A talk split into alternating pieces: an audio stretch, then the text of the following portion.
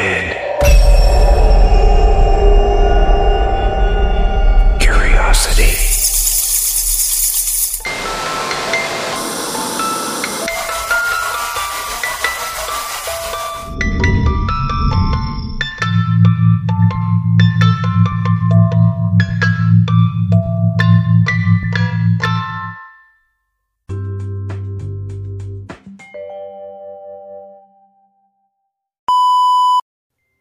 You spooky listeners. Thanks for tuning in to another episode of Morbid Curiosity, a true crime podcast.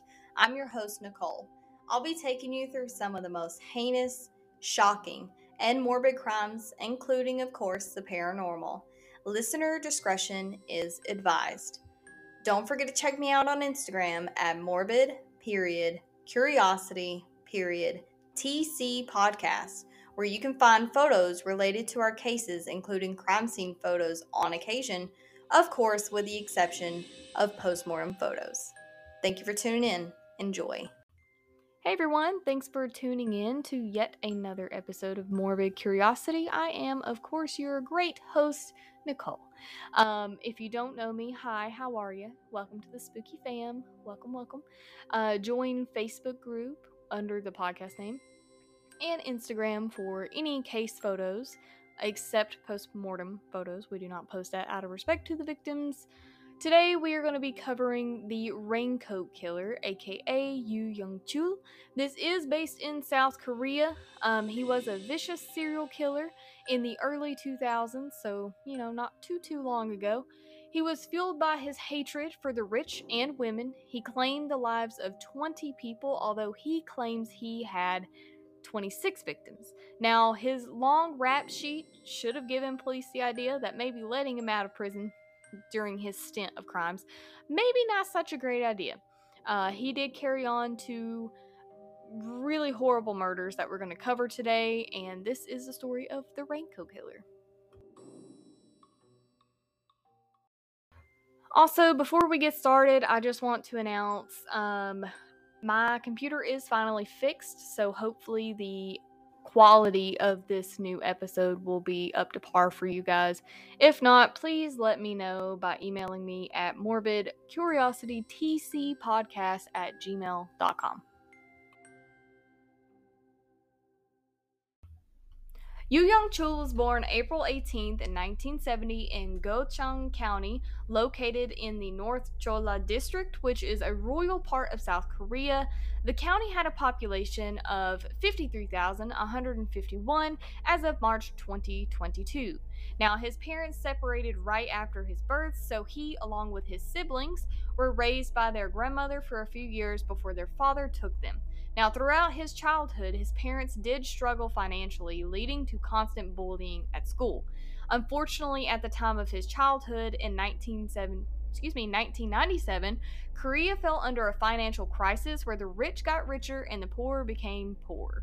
Now, when he eventually started elementary school in 1978, his teachers did say he was ordinary and obeyed the rules, and it was an extremely hard worker. Now, off to middle school, June 12th, 1985, his father did indeed die. Now, middle school is where he started to experience the bullying of others about his family's financial status, and that's when he started to have a disdain for rich people and began to grow into jealousy and hatred toward those. He did find solace in arts as he loved to sing, paint, write, and read poetry and play the guitar. He did have his eyes on a high school that specialized in these arts, but due to his poor academic performance, along with poverty and low grades, he unfortunately was denied. Now, he then had to settle into another high school called K High School of Technology. He did prove he was indeed talented in the arts as well as some sports known that we know of, track and gymnastics. Now, he eventually did quit that high school, reasons unknown, and instead started his rap sheet with police. By this time, Yu started changing. Yu's affinity for targeting the rich elderly has been attributed to the gap between social classes in Korea due to the unfortunate financial crisis that the country did fall into, like I said, in 1997. Um, he himself grew up obviously in a poor household in royal South Korea. He was bullied by his peers, as I did state, and it was due to his financial status. Many believe that the feelings of anger and resentment stemming from this childhood and his experience were exacerbated by the financial crisis. Now, as far as um, confirming his motive later on, we'll get to it, but they do speculate that the financial situation of his family had him target the rich, and we'll get into why he targeted females later on. So some early troubles. This timeline is by murderpedia.org slash darksideofsoul.com. He stole a record from uh, Siwon Shopping Center. Obviously, felt no remorse. He did have a leadership role at school. He abused the students, and he obsessed with an older woman who lived near the school. Now, was this lady rich? We don't know. As of August 23rd, 1988, that's when he started his crimes. His crime at first was theft. He was sent to juvie for trespassing at night and told his friends he had been working in Jeju. April 1991, on his way to court, he came across a wooden cross, picked it up, believed that it was a re- uh, revelation from heaven. Again, same year, 1991, he had a theft where he was sentenced for 10 months. Um, he did believe that he would be given probation during this little crime, but he was sentenced to prison instead. He stated, quote, There is no God, and broke the cross and threw it on the floor. June 1991, while he was 21, he did marry Hwang Mo, a skin masseuse at a cosmetic store. Not that kind of masseuse. Now, she um, pretty much was rescued. She was being chased by some debtors, and I guess he intervened. That part of the story was not clear. September 1991, he was sentenced to 10 months in prison because he did steal 230 uh, won and a neighbor's guitar. He was released September 21st, 1993, and was exempt from military. I'm assuming because of his crime stint.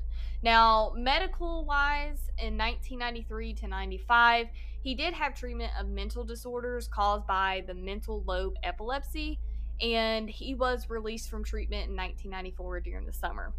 October 26, 94, him and his wife had their first son. Um, in 94, it was stated in several different reports that his brother, sibling, he had a brother and sister, uh, names were unknown, so I did not list them. But apparently, his brother was distressed over um, his blindness and committed suicide at 32 by jumping into the Han River. This was not totally confirmed. I could not find a confirmation death certificate or anything, so take that as you will. 1995, he did get caught selling child pornography. Um, he was sentenced to pay 3 million won. He, uh, he also works as a studio photographer at night and he poses a police officer as well. That badge, his fake police badge, is on Instagram. Go check it out. He also extorted money from shopkeepers who sold porn, and he was also sentenced um, for impersonating a public official. In 1998, he yet again kept going with theft, forgery, identity theft. He was sentenced to two years in prison for. He was released May 19, 1999. 2000 is where he started to escalate. Um, he did rape a 15 year old girl, was sentenced to three years, six months in prison. He was arrested for impersonating a minor to meet up with said girl and unfortunately did rape her in the car. Now, he also had this stupidly brilliant idea, and I say that sarcastically. Um, he faked an epileptic fit and was hospitalized and then tried to escape. So he did not want to go to prison for that one. October 27, 2000, his wife, uh, after that happened, said, yeah, no, and left him, divorced him. He was sent to prison after, you know, because he did not escape successful. Uh, September 11th, 2003, excuse me, he was released from prison after serving his time. And September 24th, 2003, not even a couple of days later, um, he did start his murder spree. One of his quotes that he said was, Women should not be sluts, and the rich should know what they have done.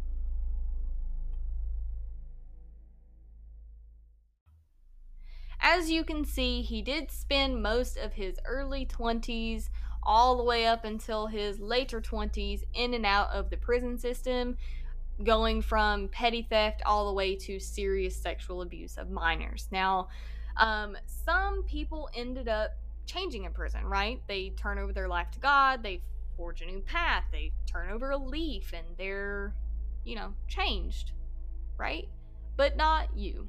Now, in prison, people say during his time in the slammer, this is the point where he finally started to break down and got so angry, had so much hatred, and wanted revenge.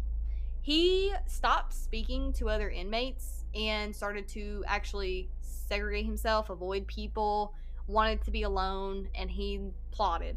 Now, he did plan to kill his ex wife and his son, but instead decided to start to kill others.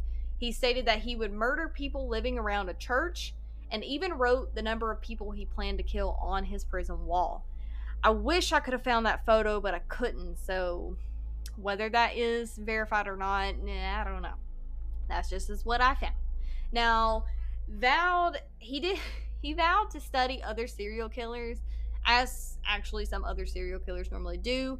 Um, he wanted to perfect his methods, which he indeed did study, and he did try to perfect his methods um, he did study a serial killer in Busan.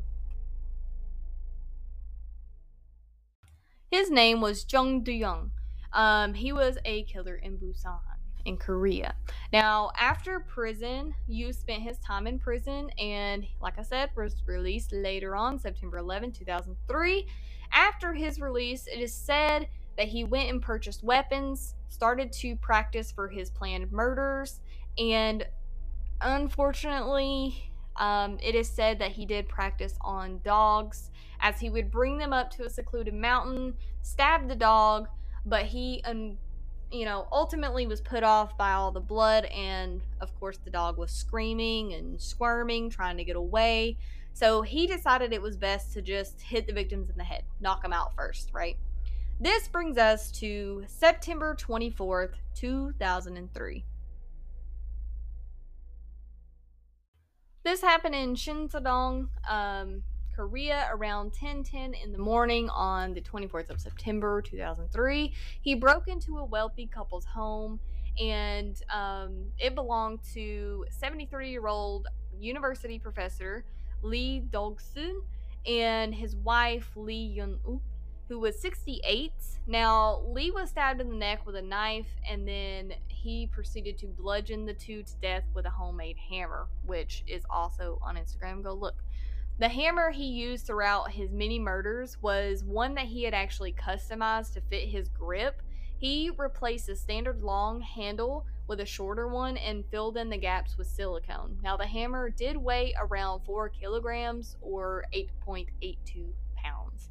Before leaving the scene, he did wipe everything down. He staged the scene to look like a robbery, uh, motivated murder by trashing the entire closet of the couple without actually taking anything. Obviously, did not do a great job. He then locked the front door, exited via the main gate. He realized, oh crap, I left my knife behind. So he did smash the doorknob, went and retraced his steps, retrieved his knife, Police found shoe prints at this scene that would eventually be linked to the next few murders. Now, I will tell you, he may have been very motivated, but he was not great at cleaning up after himself, um, which I'm glad he didn't because, you know, he got arrested, whatever. But I'm just saying, like, obviously, you thought it through, but you didn't think it through that much. this brings us to October 9th, 2003. So, October 9, 2003, in Gugidong, Korea, around 10:40 a.m., he broke into yet another house.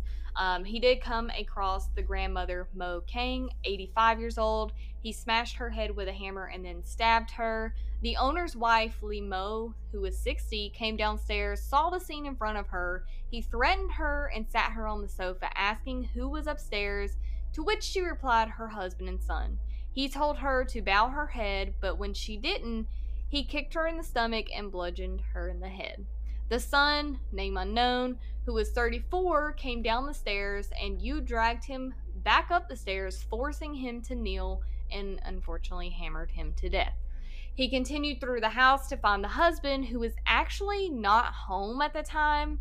He then proceeded with the robbery staging of the scene, trying to make um, the safe appear to be broken into. Like the other crime scene, his shoe prints were left behind, and police began searching their database. October 16, 2003, in Samsung Dong, um, he killed Yo Jong-hae, 69, who was the wife of a millionaire, after breaking into their home around 12:30 p.m. After asking her if anyone else was in the home, she replied there wasn't. He dragged her into the bathroom and bludgeoned her with his hammer. She was actually still alive around an hour later when she was actually found by her son, but unfortunately, she did not survive the attack and died in the hospital later. Police were stumped. Now, the victims didn't seem to be related to each other, nor had the murderer had taken any of their values, so they were confused as to why these people were targeted, what the motive was, who could possibly be linked to all these random people.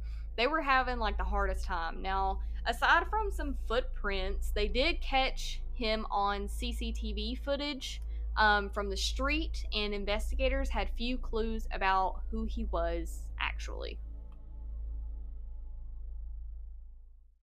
November 18th, 2003, um, in Haehodong, uh, he forced entry into yet another home around 11 a.m.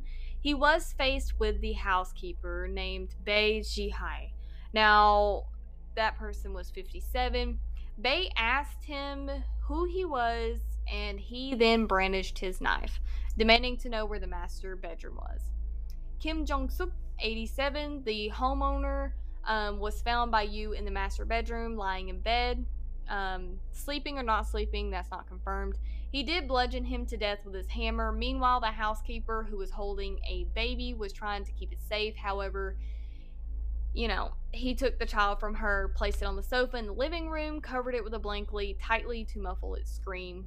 Um, he then returned to the master bedroom where he hammered the housekeeper to death in his typical fashion, he proceeded to stage the whole scene, um, opened the safe with a pickaxe and pruning shears, found out the residence. He tried it, whether it was cracked or not, unclear. After accidentally cutting himself while trying to open a safe, he split the knuckle of his right middle finger. He set the house on fire to destroy any possible DNA evidence by putting newspaper and clothes around Bae and lit them on fire. Now, he waited outside to uh, see it burn down to make sure that everything was going to be destroyed. However, it did not destroy the bodies and the first floor bedroom. Later, the baby was rescued by uh, Jong Suk's daughter in law. The only clues that police had from the scene were some sh- shoe prints, of course, and CCTV footage of the perpetrator walking away while wearing a sweater from the victim's closet to hide the blood. So that's where the CCTV footage came in. Now, after this, I guess maybe it spooked him. I'm not really sure, to be honest with you. He did pause in his murders on after November 18th. So Yu moved to an office hotel in Nogosandong and continue posing as a police officer to extort money. At some point in late 2003, Yu began dating an escort. The two of them lived together for two months, but once she discovered his criminal record, the girl was smart and ran. okay. Um, she discovered his criminal record, educational background, previous marriage. She told him, Never come for me, don't look for me, don't call me, don't whatever, do not communicate with me ever again. This event, in combination with his ex wife, who also left him, is attributed by many to have inspired his next killings and the type of victims he then selected. Now, meanwhile, Yu had started to focus on a different kind of victim, which was sex workers. He'd hated women ever since his divorce after his ex wife divorced him after he raped the 15 year old girl, which who would blame her? Um, and he had even considered killing his ex wife, like I said before, but his hatred escalated after this girlfriend was like, Peace. You're a horrible person. I don't want nothing to do with you. His wife had worked in a massage parlor, like we, you know, previously denoted, right? Um, and his girlfriend, ex girlfriend now, uh, worked in a telephone room. If you can see my air bunnies, they're there, which often doubled as prostitution. So, you know, he then started to target women who reminded him of them. So he started calling sex workers from Seoul massage parlors to his apartment. This is a quote from um, Hyun Jun Young.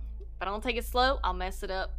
But, quote, Mr. Yu thought that the reason he lived a miserable life was because of the rich. After divorcing his wife, who was a masseuse, he shifted targets to be women who had the same job. So comes along March 16, 2004. Um, he called for a quote business trip massage, aka prostitution service. He posed again as a police officer who was supposedly catching prostitutes. Uh, Kwon Jin Hee answered the call out and he took her back to his place. He did strangle her and proceed to dismember her corpse. He used a jackknife. Uh, he removed her head, hung it on a trash can to drain the blood, cut her arms, legs, and torsos in the shower with the music on. That way, I guess it wouldn't be loud for the neighbors. He divided the dismembered parts into 10 small black plastic bags and then four larger bags. He then took a taxi, dumped her remains under a trail, excuse me, on a trail under a tree, keeping the bags just in case his fingerprints were on them, and this was behind Sogang University Library, and so began his new modus operandi. April 14, 2004, unlike his murders of the rich, elderly, and prostitutes, he murdered a random street vendor um, named An Jason, who was 44. Um, Jay was selling fake Viagra and porn in the Samyang building. After packing for the day, he headed to his Kia Besta van, where Yu then showed his fake ID, yet again, and accused him of violating the Pharmaceutical Affairs Act. Now, he handcuffs him, put him in the passenger seat of the van. He became suspicious as, you know, he's no fool and could spot fake IDs, right? Combined with the fact that Yu was driving his van and was not with another officer or, I mean, even a police car, Yu parked at Saegung or Orthopedic Surgery Clinic, excuse me, and grabbed his face, stabbing him in the neck and head. He believed Jason was dead and laid him under the back seat but then he decided, you know what? I ain't gonna take this. I'm gonna kick you. So he kicked him from the back, right? He stabbed him in the thigh and tried to cover him with a bag, beating his head with a hammer about 20 times. Because he cut himself during this whole ordeal yet again, he decided, you know what? The burning the place down went great the first time. I'm gonna do that again. So he set the van on fire to destroy all supposed evidence, right? He put newspapers, clothes over his body um, went to his apartment to clean up and change his clothes. After this, he drove to Wolmido, Incheon around 1 a.m. and parked at Semho Petroleum parking lot in Buksondong.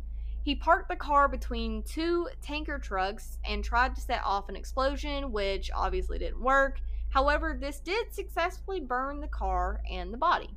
So, he did successfully burn evidence, I will say.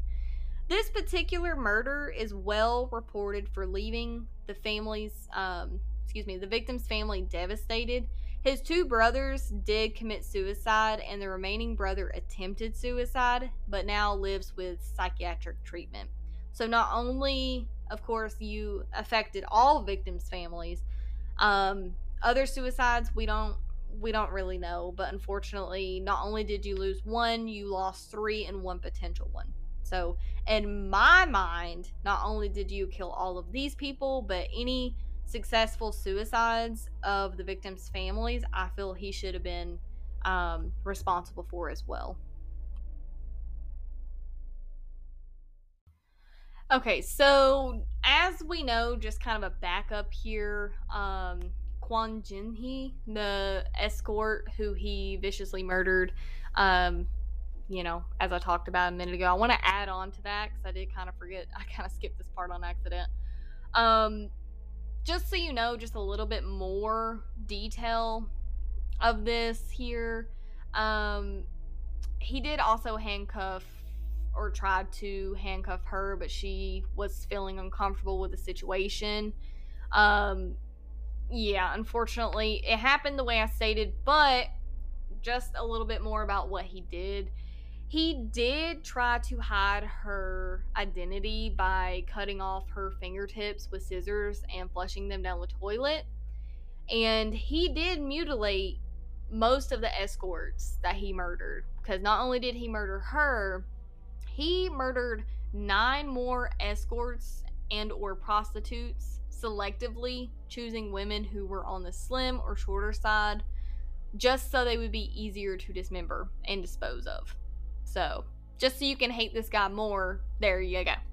Now, it was believed that his targeting of these kind of women were due to his resentment towards his ex wife, who worked in the massage parlor, and the ex girlfriend, who was a prostitute. So, just so you know, um, that kind of tidbit of info goes along with the escort.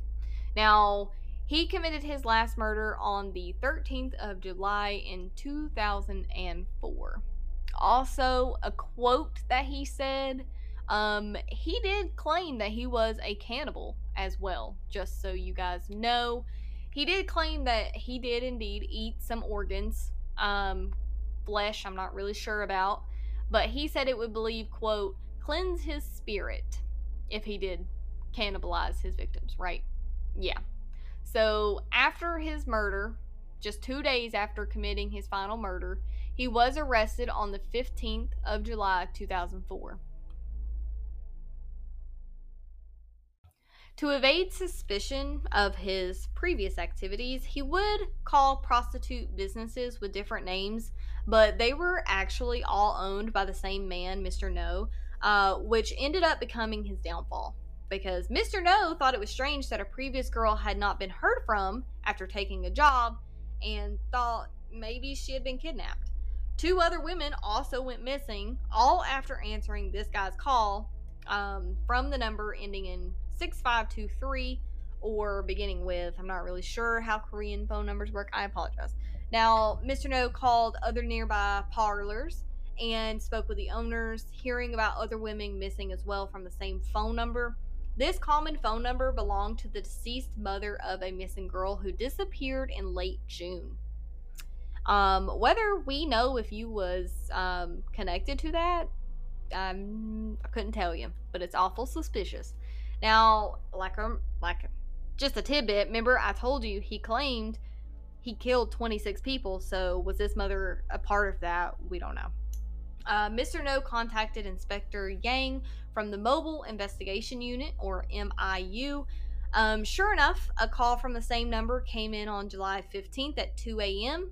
No contacted his seniors, colleagues, and Inspector Yang. The men split up with a woman in a taxi who they would follow to the back of Sinchon Grand Mart. Yu called to change the meeting place and again to complain that the woman was too tall and called again for another woman. He was not satisfied with her. Meanwhile, Yang was searching for men's phone numbers in parks and alleys trying to find the culprit. Yu eventually said he liked the third woman they sent and told her to meet him in the alley behind the Grand Mart. He appeared at the location and the men approached and body searched him. He was eventually handcuffed by Yang, who had rushed over and put him in the car. He was suspiciously chewing vigorously, and the men tried to stop him and pry his mouth open. Yu was trying to destroy several business trip massage cards. That's what he was destroying evidence. Then his phone fell out, providing one more piece for the puzzle. The last digits of his phone number 6523.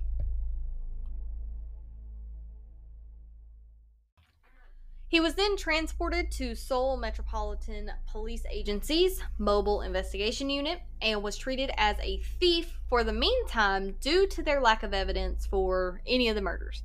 The men who helped him in the arrest contributed to the investigation greatly and verified his history of police impersonation. He confessed quite quickly to the killings and said he killed 26 total people with the elderly couple in Dong to the last woman he killed two days before his arrest. While in custody, he pretended to have a seizure. So he did have a notch for acting epileptic or, you know, having seizures or other medical issues, trying to escape is, you know, and even in jail, I must say, you know, you guys, I, I do work in a facility. Even in jail, people do that. People people continue to do this trick, and I must say it does not work. So if you ever get arrested and try that, that don't work. Um, his handcuffs were removed, and he was left unsupervised with the door open. Um, how that was allowed, I have no idea. He easily escaped, went to the house, to his house, excuse me. He destroyed evidence yet again. Yu then went to a motel and bought 360 sleeping pills.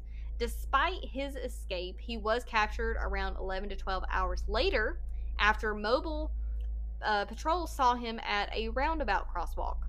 So he did not stay hidden for long. Upon his second arrest for the crimes, he confessed all. Uh, all of it to police.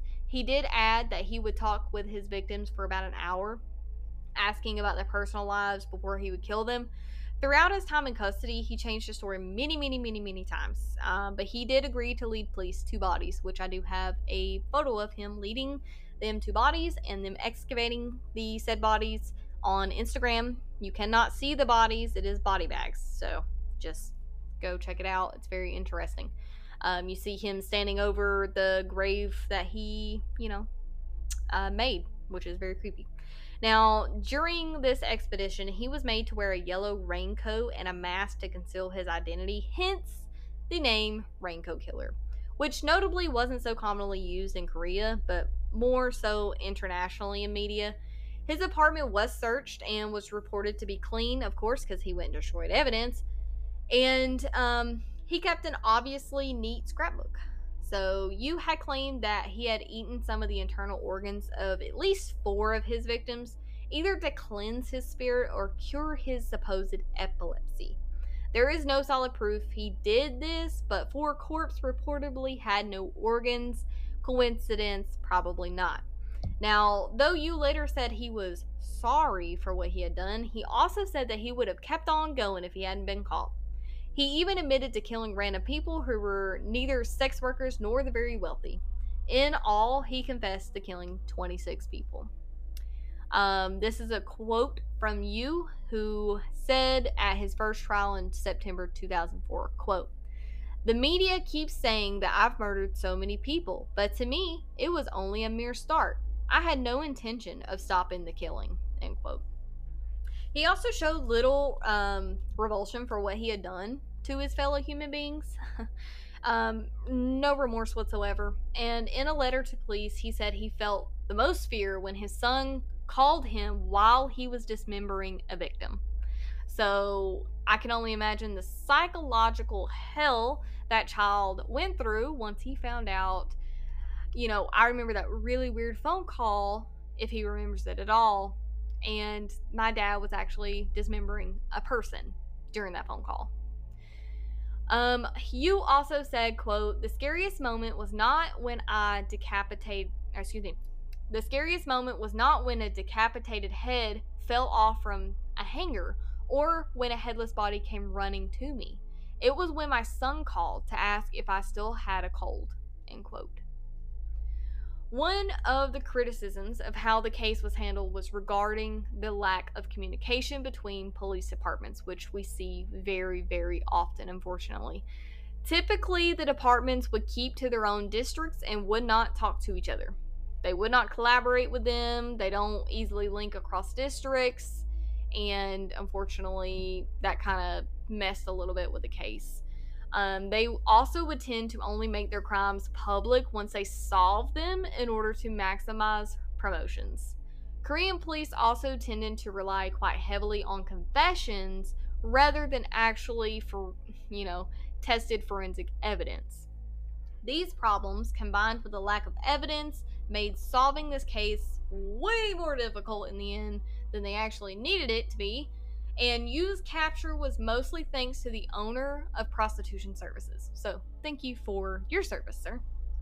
Um, yeah, so it's the shoddy police work for me, you know, is all I have to say. On many, many cases, at least, you know, back in the day, I don't, you know, here and there you find pretty good police work nowadays, but back in the day it was not a thing. Now, later at a construction site, um, they did find some evidence though, like before trial. I'm assuming, um, unfortunately, I couldn't confirm this totally, but I'm assuming this was all found during their investigation, or at least I hope it would be. You know, sometimes they find evidence during a trial, but this was not here nor there. Could not tell you. So I don't unfortunately have the whole list of evidence that was found. I do know they found the uh, 15 centimeter jackknife that he bought for 30,000 won, the hammer that he customized himself, um, his gloves, two pairs, technically three, uh, or two, excuse me, the suede gloves and coated work gloves. So the suede gloves he would use to climb over fences or walls, that kind of things that had good grip the coated work gloves he would wear to hold the murder weapons. So, and he also had a black shoulder bag that he would often wear. So, according to prosecutors at his trial, Yu's disappointing family and economic environment transformed into hostility against the rich. He did appear in court on September 6, 2004, and was being charged with 21 counts of murder. In his first court visit, he apologized to the victims' families while maintaining that he had no intention of stopping the killings. That's kind of contradicting yourself, dude. He said he refused to return to court, but was back two weeks later when, um, excuse me, where he lunged at the judges. Now, his next court appearance was supposed to be October 4th. However, he had attempted suicide um, the preceding night by hanging himself from the wall fan in his cell, but was stopped by the guards, thankfully. Suffer, man, suffer. You made everybody else suffer. It's your turn. Now, on October 25th, Yu tried to attack a spectator in the courtroom who was cursing him and then agreed that he wouldn't cause any further disturbances. Shockingly, he faced the victim's family and said that the women deserved to be caught by him and murdered by him. Finally, on December 13th, he was found guilty of 20 counts of murder. Not sure where the one dropped off, but only 20 counts. He was down for the count, right? He was sentenced to death, which he died by execution. Um, the victims' families were compensated financially by the government due to a law in the country that states if the criminal is unable to compensate the families for the crimes, the government would, which that's a great, great, great law, I think, in my opinion. Uh, now, of course, money doesn't bring back the person, but at least you can hold, um, you know, good funerals and and and get-togethers for said person. Sorry for the pause. Yeah. Now, but since South Korea has a hold on executions, I may have said he died by execution. Sorry, he was set up for execution. Korea had a hold on executions at the time, so he's currently serving time at the Seoul Detention Center, uh, one of 60 death row inmates. The last executions of criminals on death row was in 1997, and um, a moratorium was enacted the next year, meaning that no further executions have taken place since then. So, no executions, death sentences since 97 in Korea. In, you know, interestingly, there was a lot of discussion surrounding the abolishment of capital punishment in South Korea before his arrest, but after his crimes came to light, public opinion kind of swayed, obviously, to death sentence. And, you know, while ca- capital punishment is still permissible and still given out in sentencing, it's not currently in operation. So you can still be sentenced to death, but not be executed in Korea. So now, mind you, this was early 2000s. If this law is still in place, um, I would have to check for you guys because I forgot to check. I ain't gonna lie. Now, during the court proceedings, a psychologist stated that Yu had an antisocial disorder, um, yet he was not mentally ill in any other way, and he knew the difference between right and wrong. So he merely chose to ignore it punish those who he seen deemed worthy of death. And they said, quote, I hope this teaches, uh, excuse me, Yu once said this on national television. He said, quote, I hope this teaches women a lesson that they shouldn't be sluts. I also hope this teaches the rich a lesson as well. Kind of similar to the quote that we stated earlier, but this is just what he said on national television. So, aftermath, um, one of the police officers stated this type of case was unprecedented in Korea at the time. Now, this was one of the police officers involved in the investigation, name unknown. As the documentary describes, you can watch the documentary on Netflix. Um, it is The Raincoat Killer. You can watch it. Very, very interesting. I watched it. I pulled info from it, photos from it. It's great. Great informational. Um, now, as the documentary describes, Yu was able to kill so many people for so long because the flaws within the Korean police, woo, mouthful, Korean police force, excuse me. For example, police work strictly, like I said earlier, in their districts only. They don't share information with other forces or districts. They just do their own thing. When they did share info, it was only about successful arrests. So they would only share, hey, we arrested this guy, promotions. They wouldn't be like, hey, we have this serial killer on the loose. What do you guys have? You know, they wouldn't communicate. And they never talked about the failure of unsolved cases. They pushed those under the rug, focused on what they could solve, and, you know, celebrated that instead. So, unfortunately, a lot went um, unknown, unshared. probably untested forensic wise because they didn't focus on forensics. They focus on testimonies um, more than forensics, unfortunately. Now, in the aftermath of his arrest, the Korean police force underwent massive changes to fix its inefficiency and corruption. So, at least one good thing came out of that being, you know, not that they undone the the uh, death row inmates holds, but that they tried to fix the corruption and inefficiency of the police departments as a whole. So, hopefully, that has helped other people to not have to go through the same thing.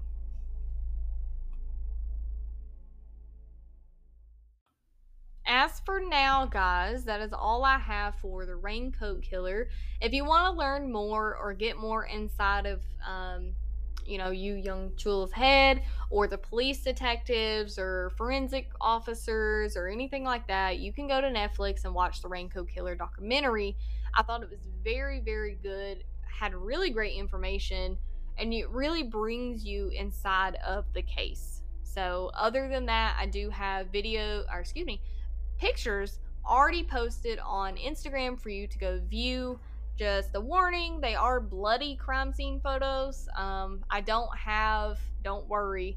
I don't post postmortem photos of bodies uh, dismemberments etc etc etc unless they are completely blurred out and you cannot see it but you get the idea in your head of what the crime scene was.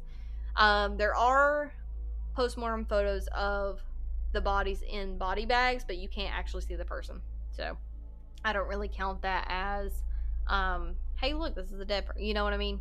It's just showing you, wow, like he led them to this grave, and this is, you know, his kind of thing. Um, also, speaking of graves, he did mark them only with things that he knew about. Um, that was in the documentary that I forgot to put, that I just now remembered. Um, he marked them in a way that only he would identify the graves. So, without his help, police would have been stumped they would have never found anybody. Um, because he hit them really good, honestly. Uh, but yeah, go check out the Netflix, go check out Facebook, go check out Instagram, um, and join us in two weeks to get another episode. The schedule is posted on Facebook group, so hope you um, go check it out so you are aware of what's going on. Hope you guys have a great weekend and catch you next time.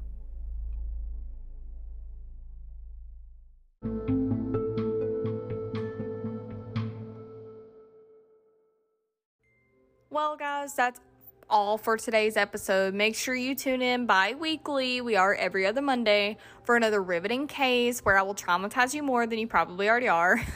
so, thank you for listening. Uh, don't forget to check out the Instagram at morbid period curiosity period TC podcast for photos related to each case that I cover. Feel free to send me spooky, crazy stories or case suggestions at morbidcuriositytcpodcast at gmail.com. And don't forget to rate the podcast on Spotify and Apple Pod or whatever you're listening to us on. Um, I do appreciate all you spooky listeners. Please stay kind, stay spooky, and for the love of God, don't murder anyone.